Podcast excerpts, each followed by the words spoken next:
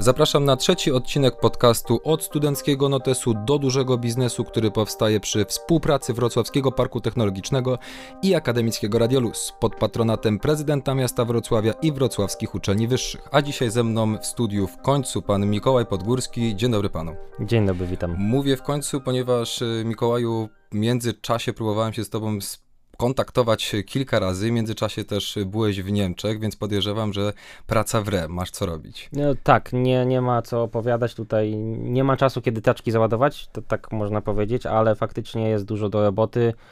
E, dużo się dzieje, no jest koniec roku, zawsze ten koniec roku przed świętami wszyscy chcą zdążyć z robotą, z zamówieniami, z kontraktami, więc y, faktycznie ciężko tu jest, zwłaszcza jeszcze, że Politechnika jest trochę po drugiej stronie miasta niż ja zazwyczaj rezyduję, więc no trzeba sobie tutaj zaplanować w głowie tą podróż i jeszcze zahaczyć o Tumienkę oczywiście, no bo to jak żeby inaczej. Oczywiście i tu też trzeba podkreślić, że Miko, pan Mikołaj Podgórski jest y, współwłaścicielem, właścicielem No firmy. jednym z właścicieli, tak. Firmy Scanway, e, to już jest całkiem duże przedsiębiorstwo, zatrudnia ponad 30 specjalistów. A nawet już ponad 40. a już nawet ponad 40. To tak y, w jednym, dwóch zdaniach, zanim przejdziemy do takiego kompletnego wytłumaczenia, czym zajmuje się Scanway, to właśnie czym zajmuje się Scanway. Czym zajmuje się Scanway? E, wszystko, co jest związane z optyką. Kamery, e, systemy do obserwacji różnych rzeczy z różnych odległości, z bliższa, z dalsza, generalnie. To, co można zaobserwować ludzkim okiem, to my też jesteśmy w stanie to zaobserwować kamerą i o wiele więcej. Mhm. I to rozumiem, że już nie tylko na terenie Polski, ale właśnie gdzieś tam to ta firma wykracza poza, poza granice naszego kraju. Tak, w niektórych naszych e, obszarach działalności faktycznie jesteśmy już e, europejscy i nie tylko.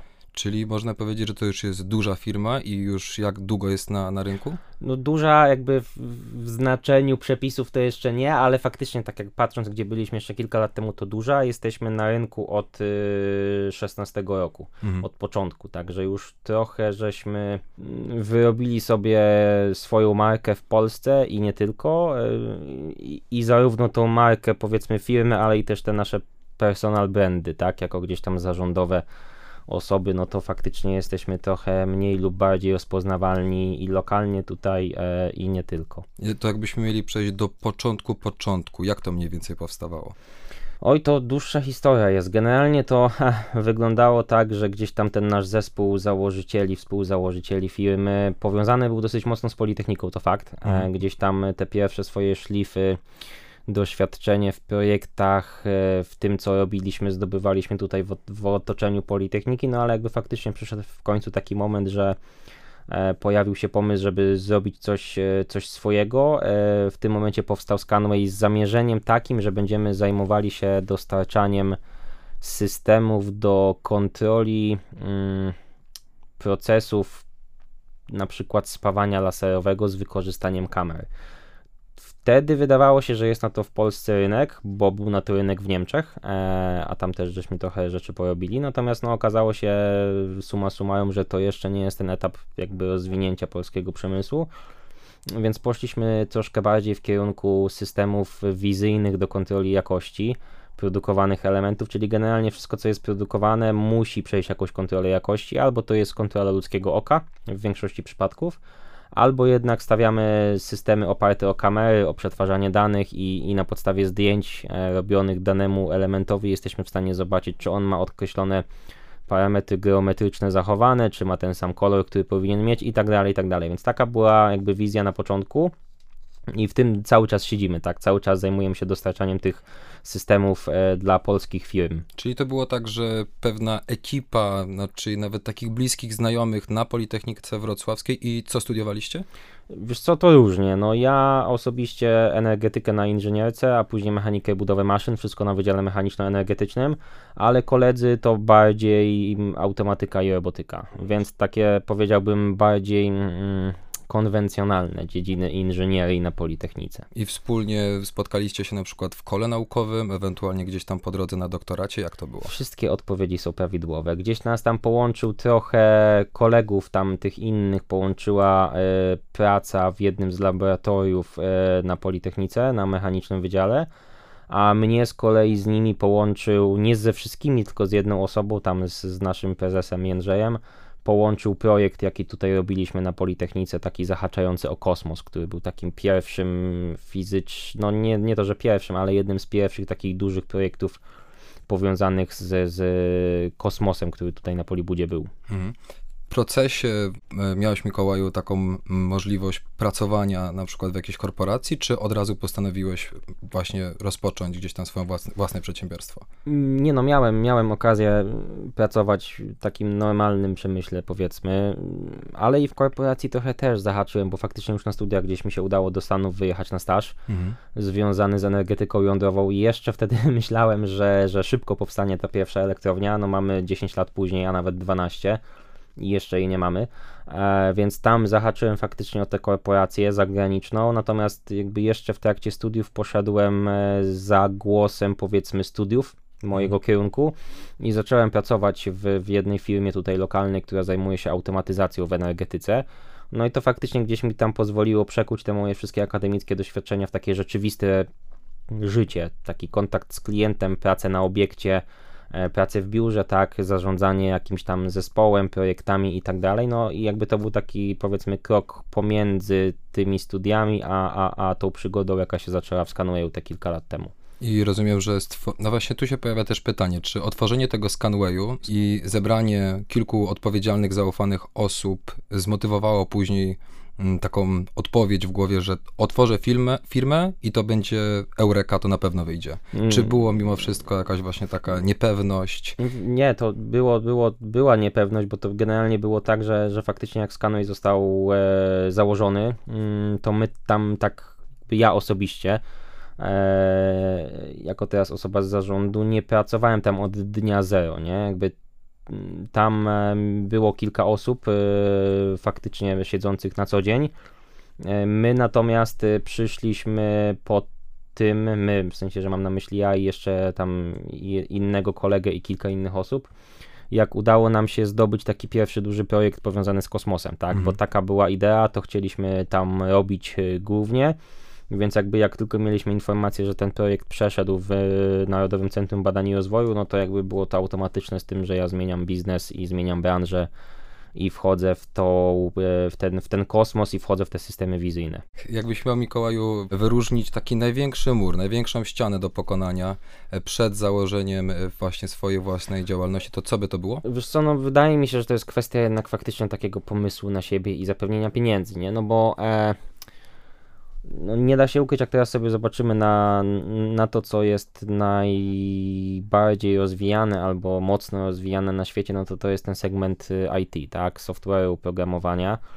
I tam faktycznie nie potrzeba takich środków na to, żeby sprawdzić swój pomysł na rynku w momencie, kiedy idziemy w coś, co faktycznie będzie istnieć i z czego będziemy no, montowali coś na liniach produkcyjnych albo wysyłali coś w kosmos, to tutaj w grę wchodzą pieniądze i to są jakby poważne pieniądze, które no trzeba mieć jakiś pomysł, jak je pozyskać, tak? E, nie można jakby z, z, ze swojego kieszonkowego stworzyć satelity i wysłać go w kosmos. Mhm. E, to wymaga jakiegoś planu i pomysłu i, i faktycznie to jest cały czas taki największy problem, nie? Jakby on się nie, czyli dostęp do tego kapitału.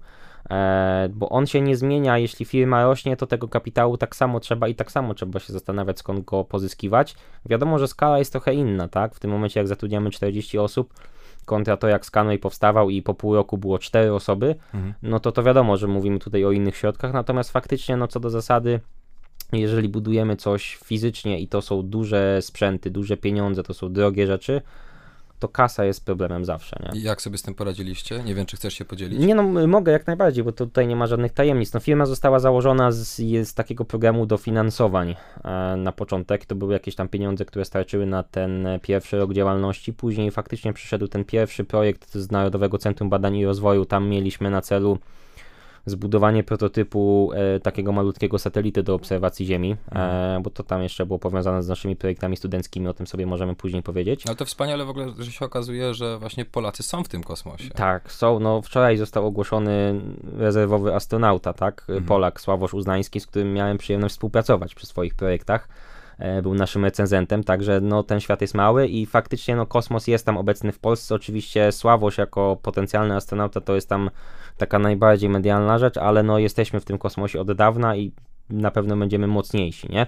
Ale to o tym zaraz. Jeszcze wracając do tego pytania, e, Mhm. więc firma powstała z tego dofinansowania, jakaś tam te środki wystarczyły na pierwszy rok, później przyszedł pierwszy projekt. No i projekty mają to do siebie, że są dotowane, e, więc trzeba było znaleźć pieniądze na wkład własny i, i, i po prostu zaczęliśmy, jak to się mówi, kolędować e, po różnego rodzaju inwestorach, funduszach inwestycyjnych i udało nam się pewne środki pozyskać od jednego, później od kolejnego, później jeszcze od innych. No i teraz jesteśmy na, na, jakby na takiej fazie wzrostu. E, jesteśmy w, momencie, w którym za chwilę faktycznie wchodzimy na, na, na giełdę. Nie ten główny parkiet, ale New Connect, czyli ten alternatywny. Mhm. Natomiast no jest to faktycznie jakieś tam osiągnięcie, nie da się ukryć, e, ale też jest to jedno z kolejnych wyzwań, tak jakby jak inżynier, energetyk, magister, mechanik ma ogarnąć zasady wejścia na giełdę, nie? To jest trochę abstrakcja, która też pokazuje, że niezależnie na jakiej uczelni się jest, to nie, za, nie da się z, jakby zdobyć całego tego mm, zestawu umiejętności, takiego skillsetu, który jest niezbędny do, do życia później, tak? Jakby uczelnia da tą podstawę, a całą resztę trzeba się nauczyć w boju. A można byłoby się właśnie ośmielić na takie twierdzenie, że te uczelnie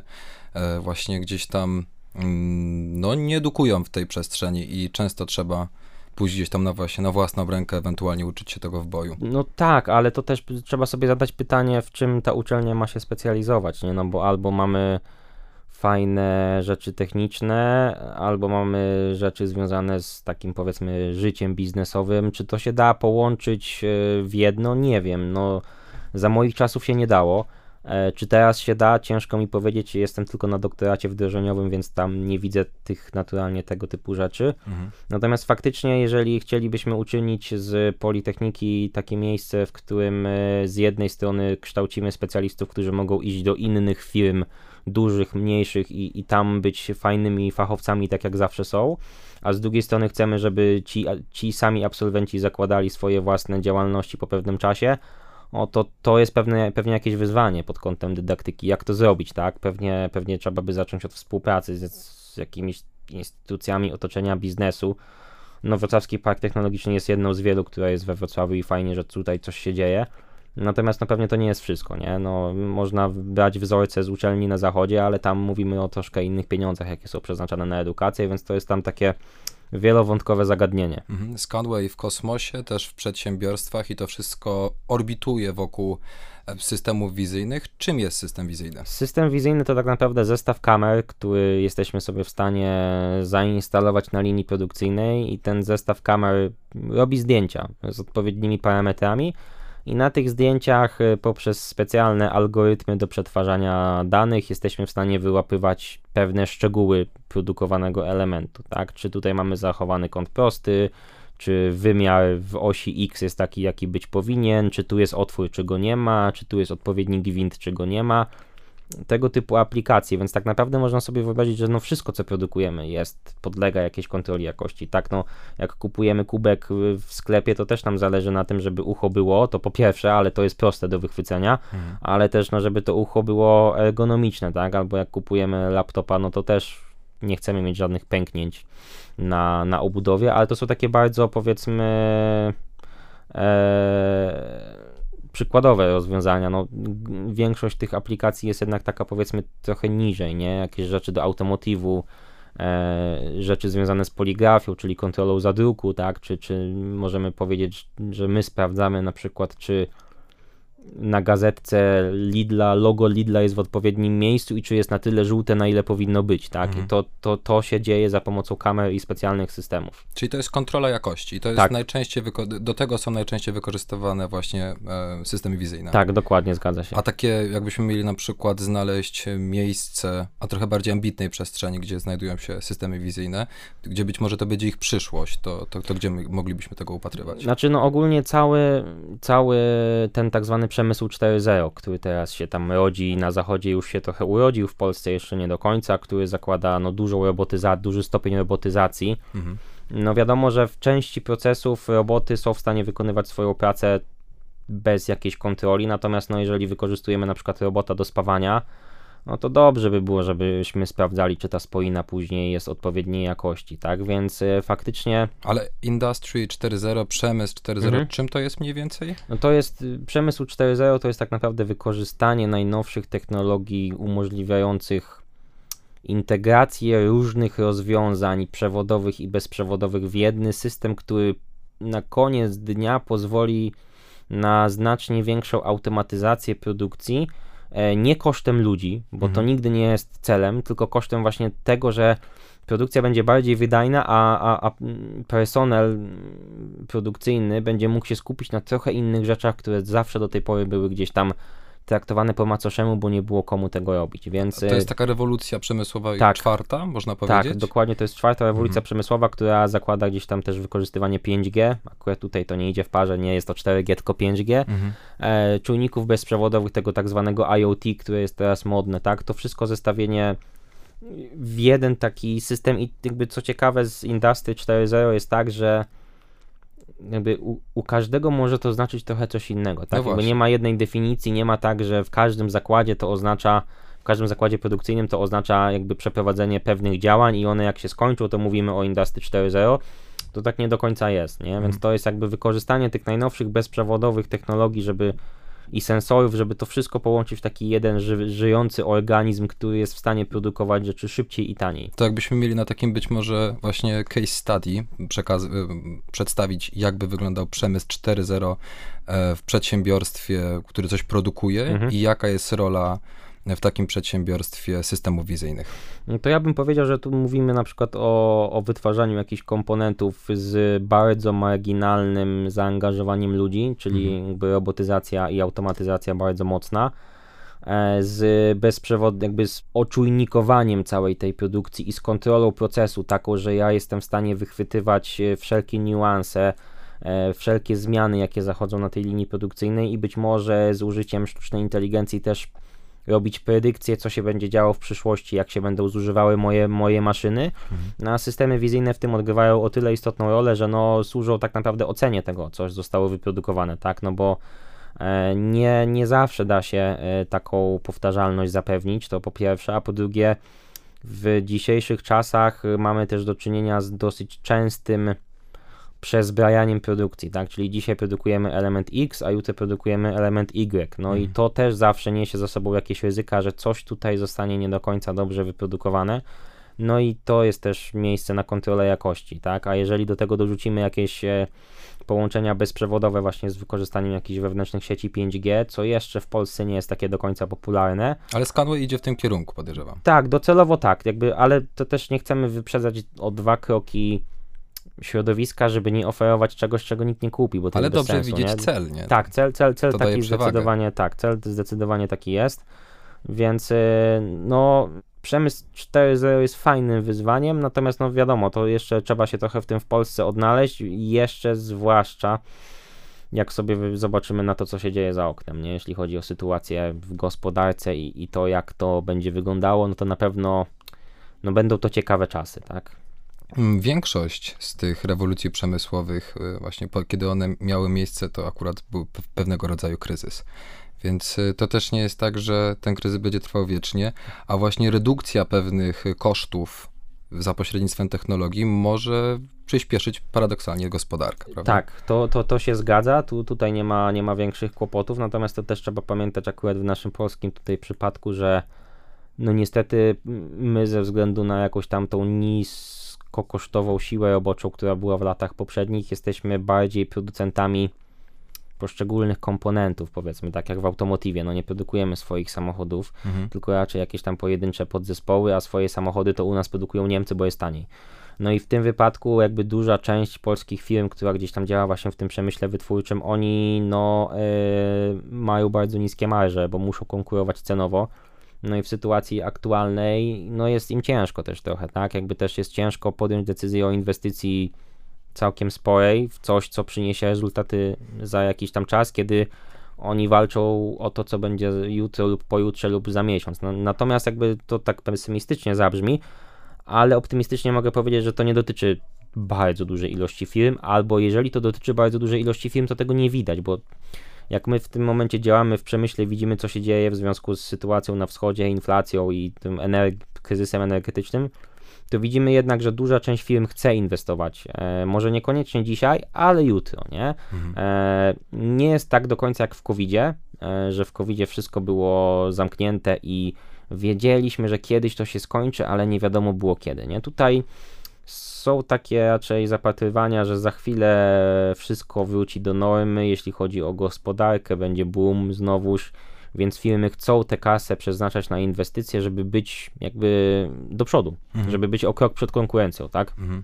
No, nie powiedziałbyś Mikołaj na przykład, że nie wejście w ten mm, wyścig technologiczny, nie zainwestowanie w systemy wizyjne, w cały przemysł 4.0 e, właśnie może wykluczyć na przykład potencjalne przedsiębiorstwo i w przyszłości mogą być większe spadki, a ewentualnie mogą się nie wbić w nowe zapotrzebowanie rynku. Zgadza się, to jest 100% prawdy to, co ty mówisz.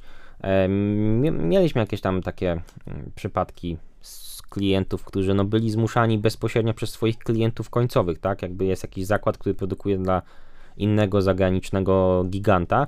No i ten zagraniczny gigant wymusza na nim po prostu przejście na bardziej zaawansowane systemy ogólnie produkcyjne no bo inaczej nie będą dostawali zamówień, tak? I, i wtedy, no, jakby, czy się chce, czy się nie chce, ale trzeba. Mhm. E, więc są takie przypadki, ale faktycznie dużo przedsiębiorstw w tym momencie widzi, w tym bardzo dużo wartość dodaną, zwłaszcza, że no też trzeba popatrzeć na, na, na zasoby ludzkie, jakie są. Mamy bardzo niskie bezrobocie, co oznacza, że tych pracowników nie ma na rynku dostępnych, więc trzeba sobie radzić z tym, co jest. Mhm. A jeżeli ktoś chce produkować więcej bądź bardziej zaawansowane rzeczy, no to z, z, z ograniczoną bazą pracowników tego nie da rady zrobić, więc musi siłą rzeczy pójść w robotyzację, automatyzację i te wszystkie aspekty przemysłu 4.0. No właśnie, tu się pojawia ta wcześniej powiedziana przez ciebie rola człowieka w, w takim przemyśle i mamy właśnie system wizyjny, który najprawdopodobniej podejrzewam jest w stanie E, no właśnie, jak współpracuje system wizyjny z człowiekiem? Jaką ma rolę? Wyróżnienia na przykład e, pewnego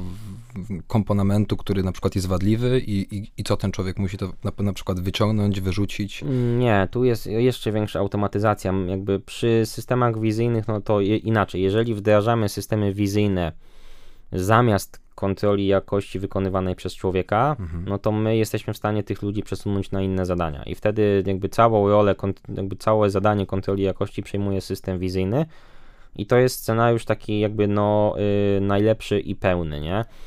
Y, są też takie scenariusze, w których y, mamy proces, który nie miał do końca kontroli jakości wdrożonej, no i nagle się okazuje, że no jednak trzeba, bo klient wykrył jakiś błąd, partia wróciła, reklamacja, pieniądze i tak dalej. No i pomimo tego, że, że my wszyscy myśleli, że proces jest dograny perfekcyjnie, no to jednak trzeba tam wdrożyć ten system e, do, do kontroli jakości i, i zacząć pracować nad, nad usprawnieniem tego procesu. Mówiliśmy też o kryzysie energetycznym, który nas otacza, a wasza firma, jak już jest w przedsiębiorstwach, jest w kosmosie, o którym za chwilę jeszcze więcej porozmawiamy, no to jest e, też w sektorze energetycznym laserowa kontrola e, techniczna turbin wiatrowych. Na czym tak. to polega? To był taki system, który troszkę może przypadkiem nam wyszedł, ale generalnie idea była taka, że w tym momencie, no sami widzimy ile mamy turbin wiatrowych, tak, wi popularnych wiatraków w Polsce, mhm. no i one jak wszystkie, jak wszystko na świecie musi podlegać jakimś naprawom, jakimś przeglądom, e, no i są kosztowne. One są drogą. kosztowne, bo one są wykonywane głównie w dzień i mhm. głównie przez ekipy alpinistyczne, w tak. związku z czym no, w dzień energia jest najdroższa.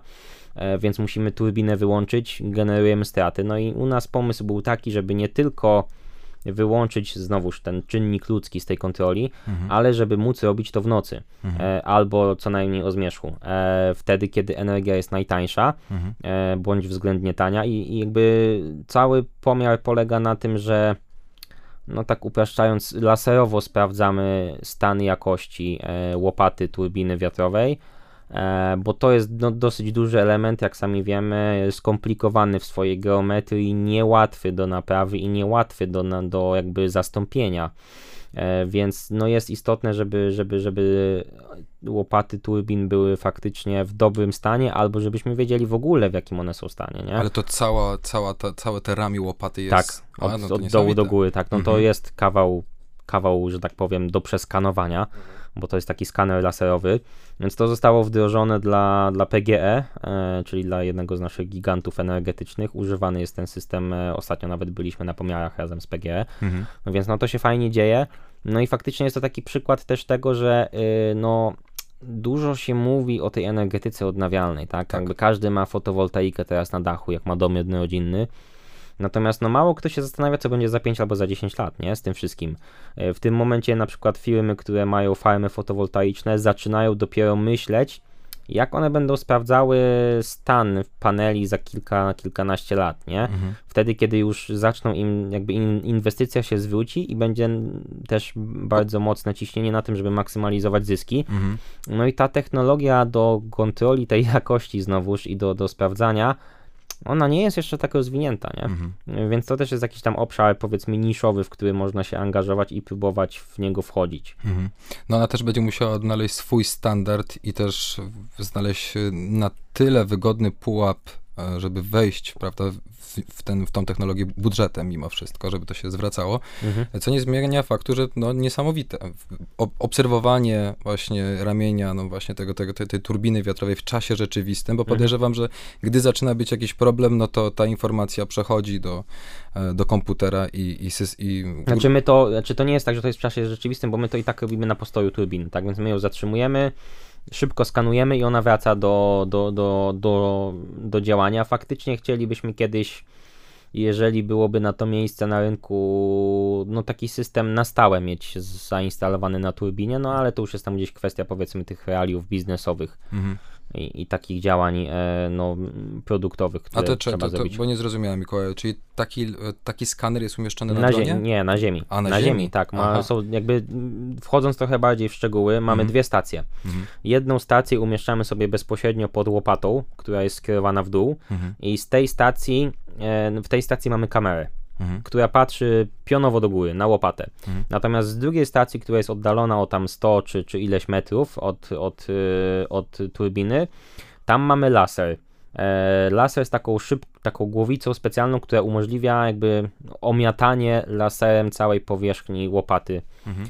I, I my jakby po prostu, po prostu, no, no po prostu. Robimy, robimy zdjęcia od dołu tej łopaty w mhm. momencie, kiedy ta wiązka laserowa przemiata łopatę. Mhm. I to jest generalnie taka metoda triangulacji laserowej mhm. e, i wychodzi nam z tego model 3D, taka chmura punktów, która jakby jak sobie ją odpowiednio obrobimy, to faktycznie odpowiada kształtowi i geometrii zasadniczo łopaty. Mhm. E, całej turbiny i na podstawie takiej chmury punktów my jesteśmy w stanie określić, czy są jakieś deformacje na powierzchni, tak? Czy na przykład mm, mamy coś, co może być spowodowane, nie wiem, uderzeniem pioruna, albo uderzeniem ptaka, albo zadziałaniem jakiejś, e, długotrwałym zadziałaniem jakiejś chemii, na przykład, czy, czy jakiegoś oleju, który się w jakiś sposób wydostał i coś wyżłobił na powierzchni. Mhm. Tego typu wady i defekty są możliwe do obserwacji, no i one w, w dłuższym rozrachunku prowadzą do tego, że ta łopata jest e, no praktycznie uszkodzona mm, tak, że musi być wymieniona, a to jest problem, no bo po pierwsze gabaryty, a po drugie E, technologie wykonywania łopat są takie, że no bardzo ciężko jest zrobić jeden do jednego to samo, co już było. Mhm. E, po prostu no to jest trudne, w związku z czym no lepiej do tego nie doprowadzać. Nie, no trzeba przyznać, że aż przytłaczająca dokładność w takim razie, aż strach pomyśleć, co systemy wizyjne będą potrafiły w przyszłości, a może już teraz potrafią, bo nie schodzimy na Ziemię z turbin wiatrowych, przechodzimy do kosmosu, bo tam właśnie też jest Scanway. Co robi e, Scanway w przestworzach? W kosmosie robimy dwie rzeczy i znowu już obie związane z optyką, jak żeby inaczej. Mhm. Z jednej strony budujemy teleskopy do obserwacji Ziemi, mhm. e, z drugiej strony znowuż e, implementujemy takie proste i tanie e, kamery do obserwacji różnych rzeczy, które się już dzieją w przestrzeni kosmicznej, tak? Mhm.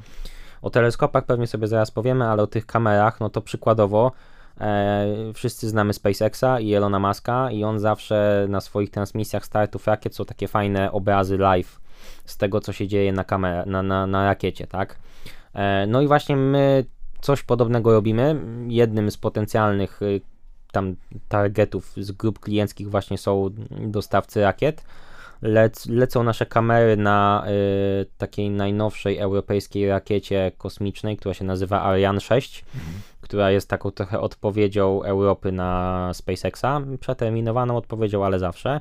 No i tam będziemy obserwowali właśnie jak ten czubek rakiety, ta owiewka taka, jak ona się rozkłada już w trakcie lotu, no i jak satelity są wypuszczane właśnie z tej rakiety. To jakby takie jest jedno z wielu zastosowań tych, tych naszych kamer.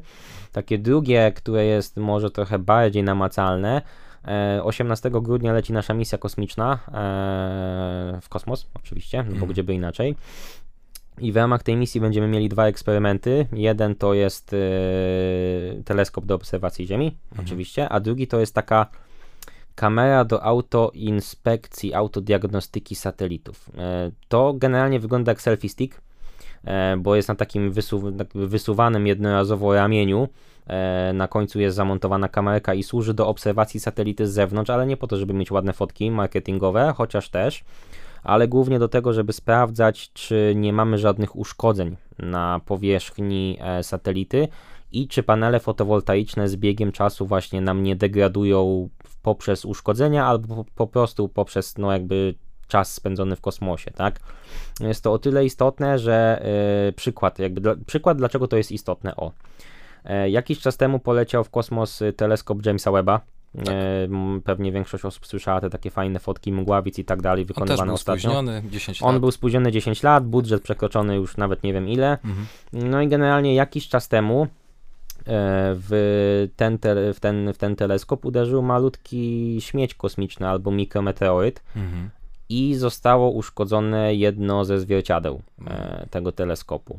No i, e, Który jest wykonany cały ze złota, znaczy on jest pokryty tak, złotem, tak, więc tak, ogromne, tak. ogromne straty. Ogromne straty i jakby no nie wiadomo do końca co się stało, bo nikt nie przewidział tego typu kamer właśnie w środku tego teleskopu do A, no obserwacji no jakby co się dzieje. Tak, tak. No projekty za miliardy dolarów, no i jakby no, no, no nie. Zdarza więc się. zdarza się, więc jakby my chcemy troszeczkę tutaj wyjść naprzeciw niekoniecznie tak dużym projektom, bo to wiadomo, jest, zawsze jest ciężko się wbić. Mhm ale jakby mniejsi dostawcy pojazdów kosmicznych i satelitów, ich też interesuje to, czy na przykład ich mechanizmy, nie wiem, wysuwania anteny, mhm. czy to wszystko zadziałało, no bo na Ziemi widzimy tylko informacje z tak zwanej telemetrii, tak, czy przesyłamy dane, czy nie przesyłamy danych, ale nie do końca wiemy tak jakby no namacalnie powiedzmy, co się dzieje tam na satelicie czy na pojeździe kosmicznym i jak to wszystko wygląda, tak? Więc jest szereg tam różnych aplikacji takich prostych kamer, e, które my chcemy tam na rynku oferować. Mamy całkiem fajne, spore zainteresowanie, więc no to jest taki troszeczkę.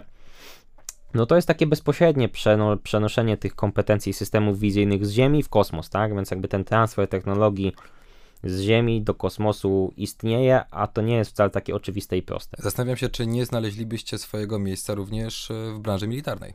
No, były takie podejścia, ale no ciężko jest wejść w, w wojsko i to otoczenie, bo branża jest dosyć hermetyczna. Mhm. Na papierze to jakby tak.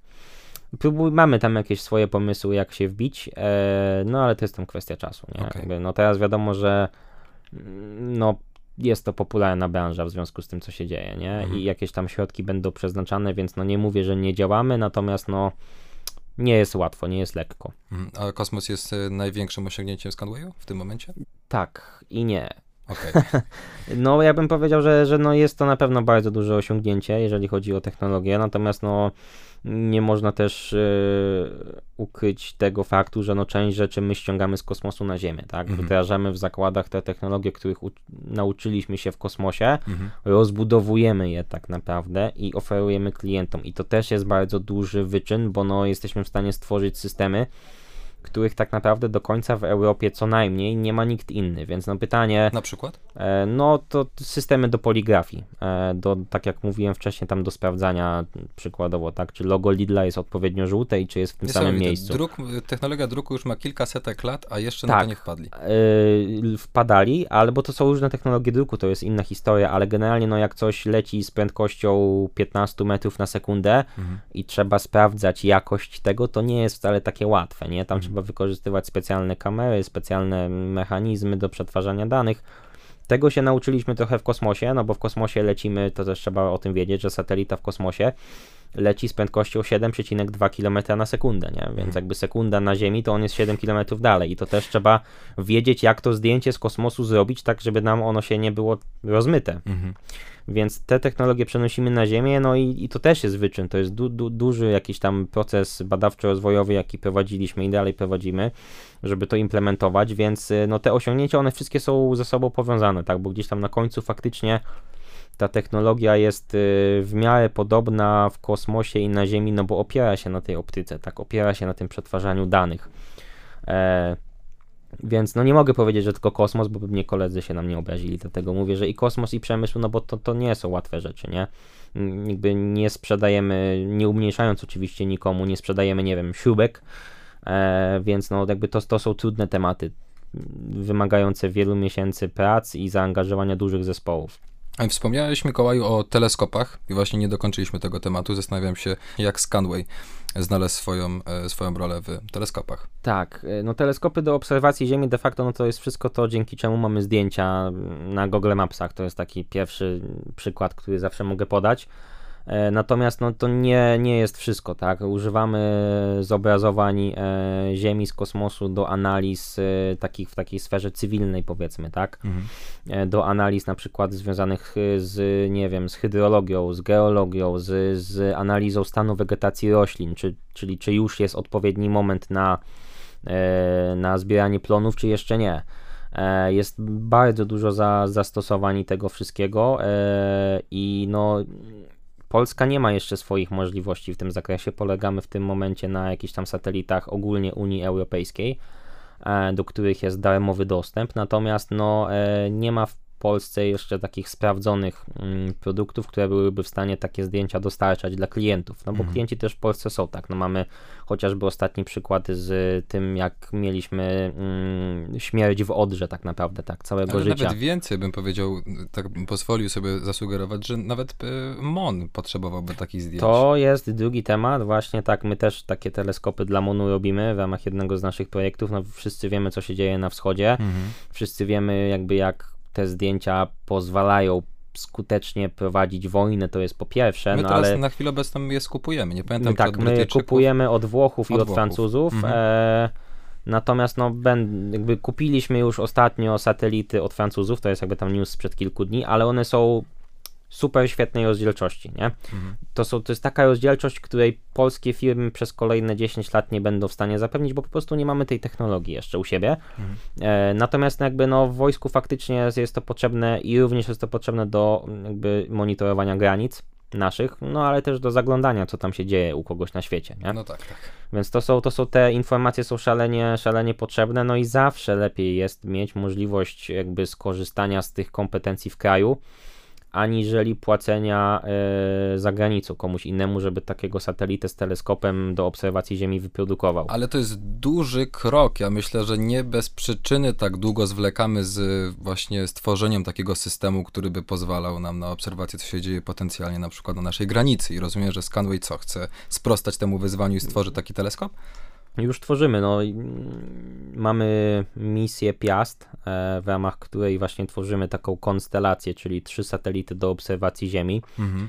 dla Ministerstwa Obrony Narodowej. Mhm. E, to nie będą takie fantastyczne, super zdjęcia jak na Google Mapsach mhm. e, takiej rozdzielczości, bo to nie, nie, jakby to nie jest cel i to nie jest też wielkość tego satelity, który to umożliwia, tak? Mhm. Jakby polski przemysł w tym zakresie, no i my trochę na czele pod kątem jakby teleskopów, no chcemy dochodzić do tego poziomu, który jest tam gdzieś na zachodzie. Wiadomo, że nam to zajmie dużo czasu, no bo jesteśmy trochę do tyłu mhm. przez to, jak wyglądała historia Polski przez ostatnie 50 lat. Mhm. E, no ale jakby jest na to pomysł, my wiemy, co chcemy zrobić, do jakiego poziomu chcemy dojść. Wiadomo, że do tego jakieś tam wsparcie projektów państwowych jest niezbędne, ale one powiedzmy, że są przewidziane e, i, i powinny się ziścić za jakiś czas.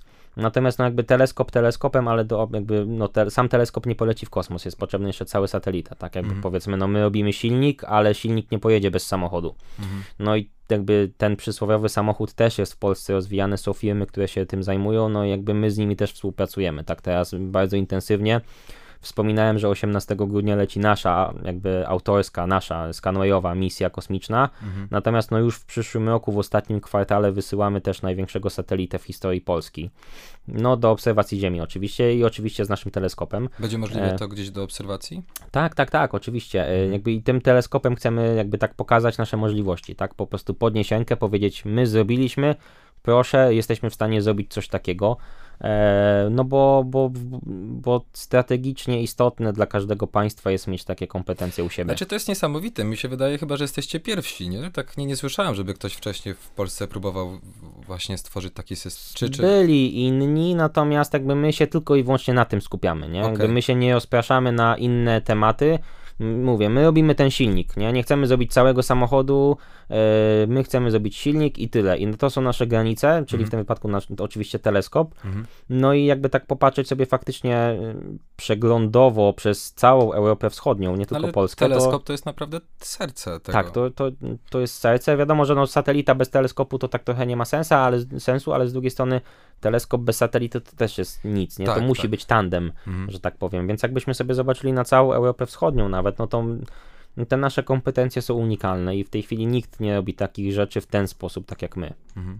A co czyni to właśnie tak unikalnym? Nie wiem, czy możesz powiedzieć? Mogę, no bo mm, to jest kwestia, że tak jak rozmawialiśmy o tym przemyśle 4.0, to mamy to samo w przestrzeni kosmicznej. Tak. Space 4.0. Mhm. On został zapoczątkowany między innymi przez to, że był sobie taki Elon Musk, który zrobił SpaceXa i w tej chwili zapewnia bardzo tani dostęp do przestrzeni kosmicznej. Innymi słowy, za całkiem nieduże pieniądze, znaczy tak relatywnie nieduże, jesteśmy w stanie wysłać sobie coś w kosmos i to napędza cały rynek kosmiczny, tak? Bo powstają inne podmioty, które oferują coś takiego.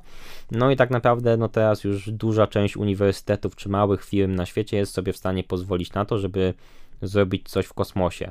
E, Natomiast e, faktycznie te kompetencje optyczne i kompetencje projektowania układów optycznych to jest rzadkość. Dlaczego?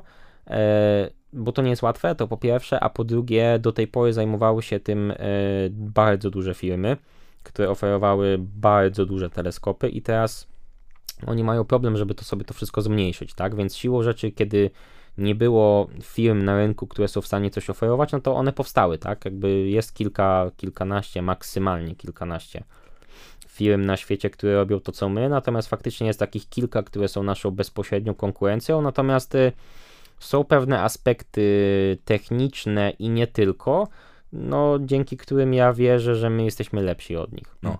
To już tak schodząc na ziemię, w jakich e, przedsiębiorstwach, w jakich rodzaju przedsiębiorstwach e, Scanway czuje się dobrze i upatruje swoją przyszłość? No na pewno jest to faktycznie ten przemysł związany z poligrafią, czyli z drukowaniem, w ogóle cały przemysł papierniczy, przemysł opakowań. E, automotive też, faktycznie mamy tam jakby spore kompetencje, y, chociaż rynek automotive teraz w tych czasach nie jest taki łatwy, Mhm. e, no bo wiemy co się dzieje, wiemy jakie są problemy z dostępnością komponentów. Mhm. E, No i też y, celujemy dosyć mocno w y, rzeczy związane z żywnością i z przetwarzaniem właśnie zdjęć żywności, żeby kontrolować jej jakość, co jest o dziwo mm, jest dużym problemem. Tam duża część działań jest wykonywana przez człowieka, a człowiek po 8 godzinach na linii produkcyjnej no, ma prawo być zmęczony i popełniać błędy. Mózg i... się wyłącza. tak. I tu warto podkreślić, że to cały czas jest w prędkościach, które już dawno przewyższają możliwości ludzkiego oka. No tak, ale cały czas wszyscy udają, że jednak nie, nie? Mhm. W sensie, że no tak. Ale faktycznie no niektóre case'y, na przykład z branży żywieniowej są na tyle trudne, że trzeba już tam wdrażać sztuczną inteligencję do przetwarzania danych. Bo takie konwencjonalne algorytmy e, no nie dają, nie dają sobie po prostu rady. Tam Znaczy musi być sztuczna inteligencja, czyli rozumiem, że ona w czasie rzeczywistym uczy się pewnych Tak. prawidłowości. I to tak, już się dzieje. I wychwytuje jakby je później. Tak, tak, to Mhm. już się dzieje. No są takie przypadki, w których musimy jakby z tego korzystać, bo inaczej się nie da. Zresztą nawet w kosmosie z tego korzystamy. Mhm. e, bo ta, ta, ta nasza misja, która leci 18 grudnia, misja Star Vibe, e, ta kamerka selfie stick nazwijmy to, tak, ona też będzie miała u siebie sztuczną inteligencję na pokładzie, bo tam zależy nam na tym, żeby przetwarzać te zdjęcia na orbicie, Mhm. żeby nie musieć ich ściągać, bo my chcemy ściągać zdjęcia z teleskopu i chcemy ściągać zdjęcia Ziemi, na których zobaczymy wartościowe rzeczy, a nie chcemy ściągać za każdym razem zdjęcia satelity w kosmosie, bo jakby jedno jest fajne, drugie jest fajne, ale tysięczne już nam się nie przyda i my potrzebujemy mieć informacje, czy panele fotowoltaiczne, czy w ogóle struktura satelity z zewnątrz, czy ona uległa jakiemuś uszkodzeniu, czy coś widzimy, czy nie. I jakby dlatego jest nam potrzebne to przetwarzanie na orbicie, a z racji tego, że tam tych sytuacji może być bardzo dużo, może być różny, jakby z różnego kąta może padać światło słoneczne, no to to musi być sztuczna inteligencja, więc to leci za miesiąc niecały na orbitę, także pierwsza polska sztuczna inteligencja na orbicie, tak można by powiedzieć.